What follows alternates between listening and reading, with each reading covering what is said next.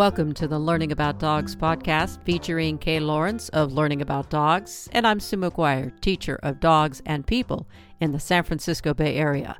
Today, learning. What is learning?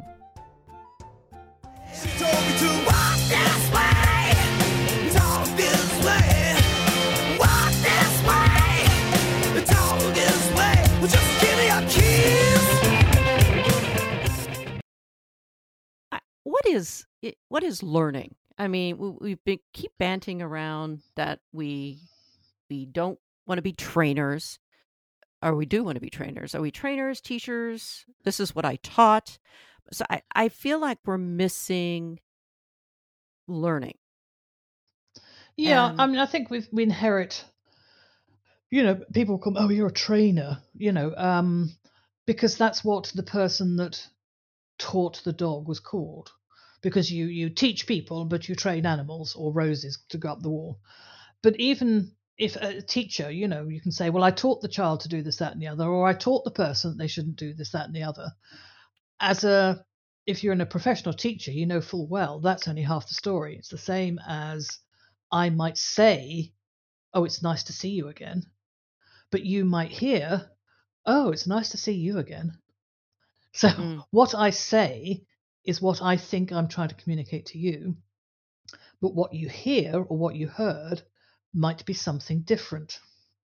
And at the end of the day, if it's about communication, it is measured, if you like, or it is validated on what you heard, not what I actually said. So if you only worry about, I told them to do this or I said you shouldn't do that, if you didn't hear it, it was not said, you know, the whole tree in the wood type of thing. So it's the same with um, teaching and learning. I think I've taught the dog to do something, but unless I've got evidence that they've learnt the same thing that I think I've taught, it's almost irrelevant as to what I think the dog has learnt, what I think I've taught them. So we always have to look for what learning has happened. And that would be evident by changes that we see. And the changes might be subtle. So I was teaching Todd to do something like he's learning um, how to do a spin, for instance, which I, I use as a sort of um, a barometer as to whether he's in a position to carry on doing other learning in the situation. So we're out on a walk. I've got some treats in my pocket. He says, I'd like one of those treats. And I say to him, Oh, could you do that here? Oh, yes, he does. Cool. So, what I can evaluate from that is that he has transferred the learning that he's done in the kitchen to doing it out in the field because he responded to that behavior there. So, the learning has moved from one environment to another environment. So, learning's happened because that's a change in environment.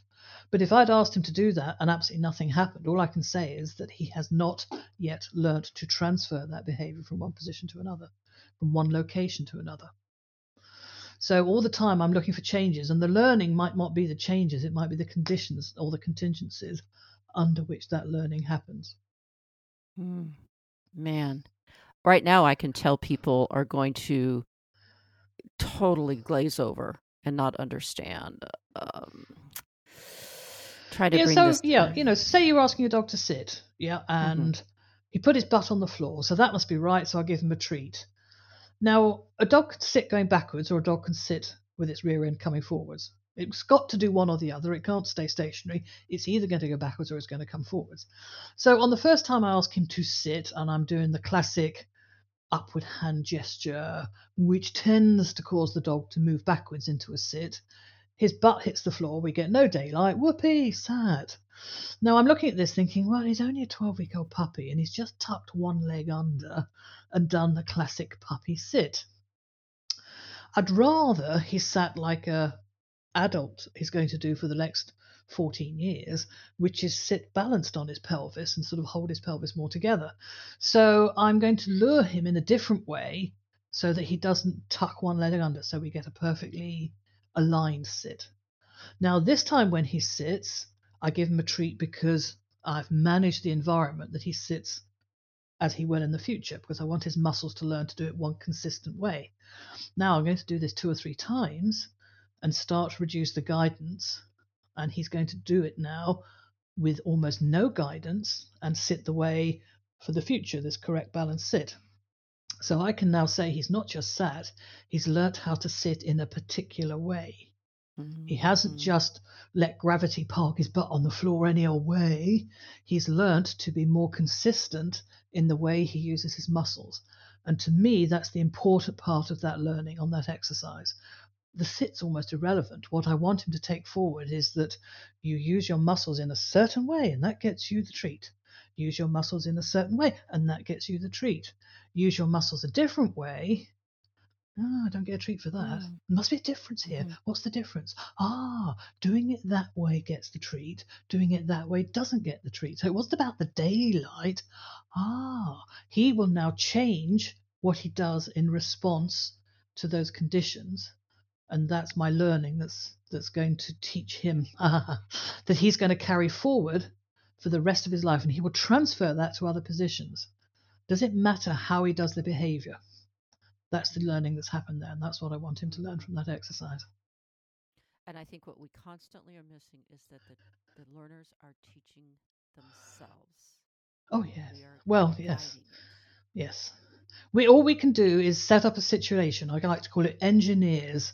We design the learning to happen, and then we have to see how the dog goes through that process, and we see what they've changed to give us evidence of learning. Yes. Excellent. Okay. Fabulous. It just continues on that same track, and then I can just cut them in two. Fabulous. Okay. Okay. Okay. Cool. All right, right, right. All right. So, when can I take this show on the road? Uh, There is not a class I have taught or a client I have taught or guided their learning, if you will, Yeah. and yeah. had not had that question. And I just, I just, ugh. so let's talk Yeah. about that. Yeah. Show on the road. Well, I mean, one of the hardest jobs we have to do is try to forget everything that's gone before us, pick up the good stuff, and ditch the stuff that was based on the myth and legends of, you know, the world of dog training. So even though we might be doing it in a different model, because we're doing something for positive reinforcement, we're understanding more about how the brain works, we're understanding more about the effects of rewards, we still get people trying to teach the same stuff sit, come, heel, walk, walk on a loose leash, recall, all this sort of stuff. And these are just exercises designed probably by somebody over 150 years ago that they thought was was show everybody else that I'm master of this dog, he must obey. You know, even the word obedience is now not a good word because I don't particularly want obedience from my dogs. I want compliance and I want partnership.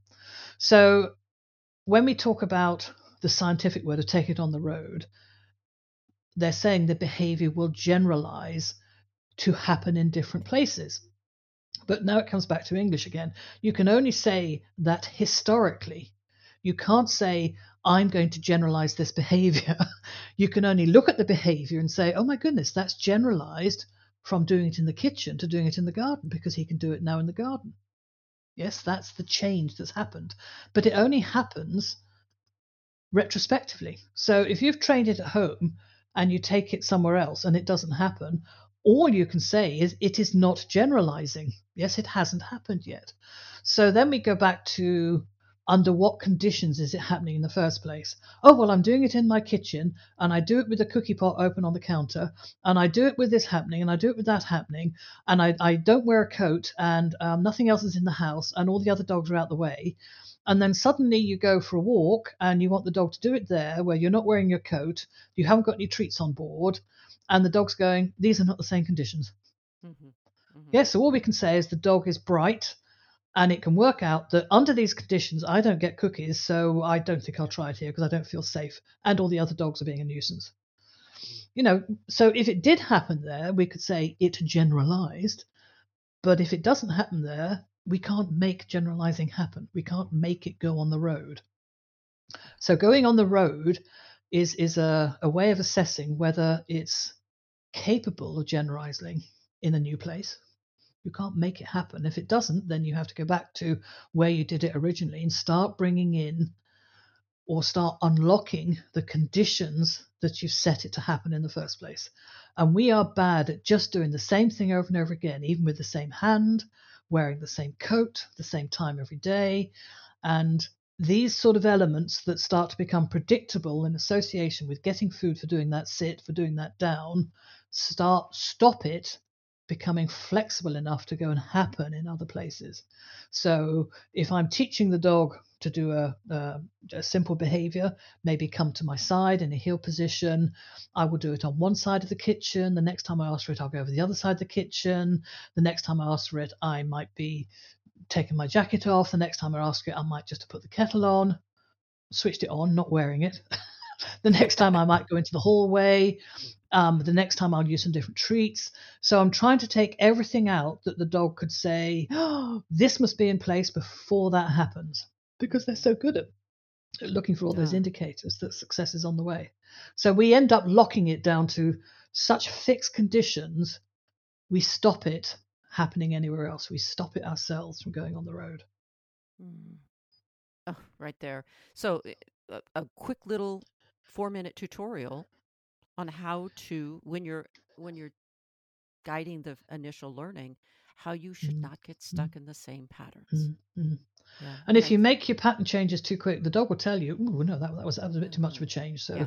Yeah. you know again becoming aware that how do you stand where are your hands are you holding them in your middle are your elbows bent yes you know so all those things that we thought were helping by being consistent actually stop that mobility of the behavior to new places. Mm. But the good thing is that once the dogs learn to pick out the real salient elements, you say that word, you do that with your hand. It doesn't matter if you're sitting on the floor, standing up. Ah, I get it. Once they get it for one behavior, they will transfer that understanding to everything they do. Mm-hmm. Smart mm. cookies. Yes. Links to the courses and other offerings all are contained in the episode notes. Thanks for listening.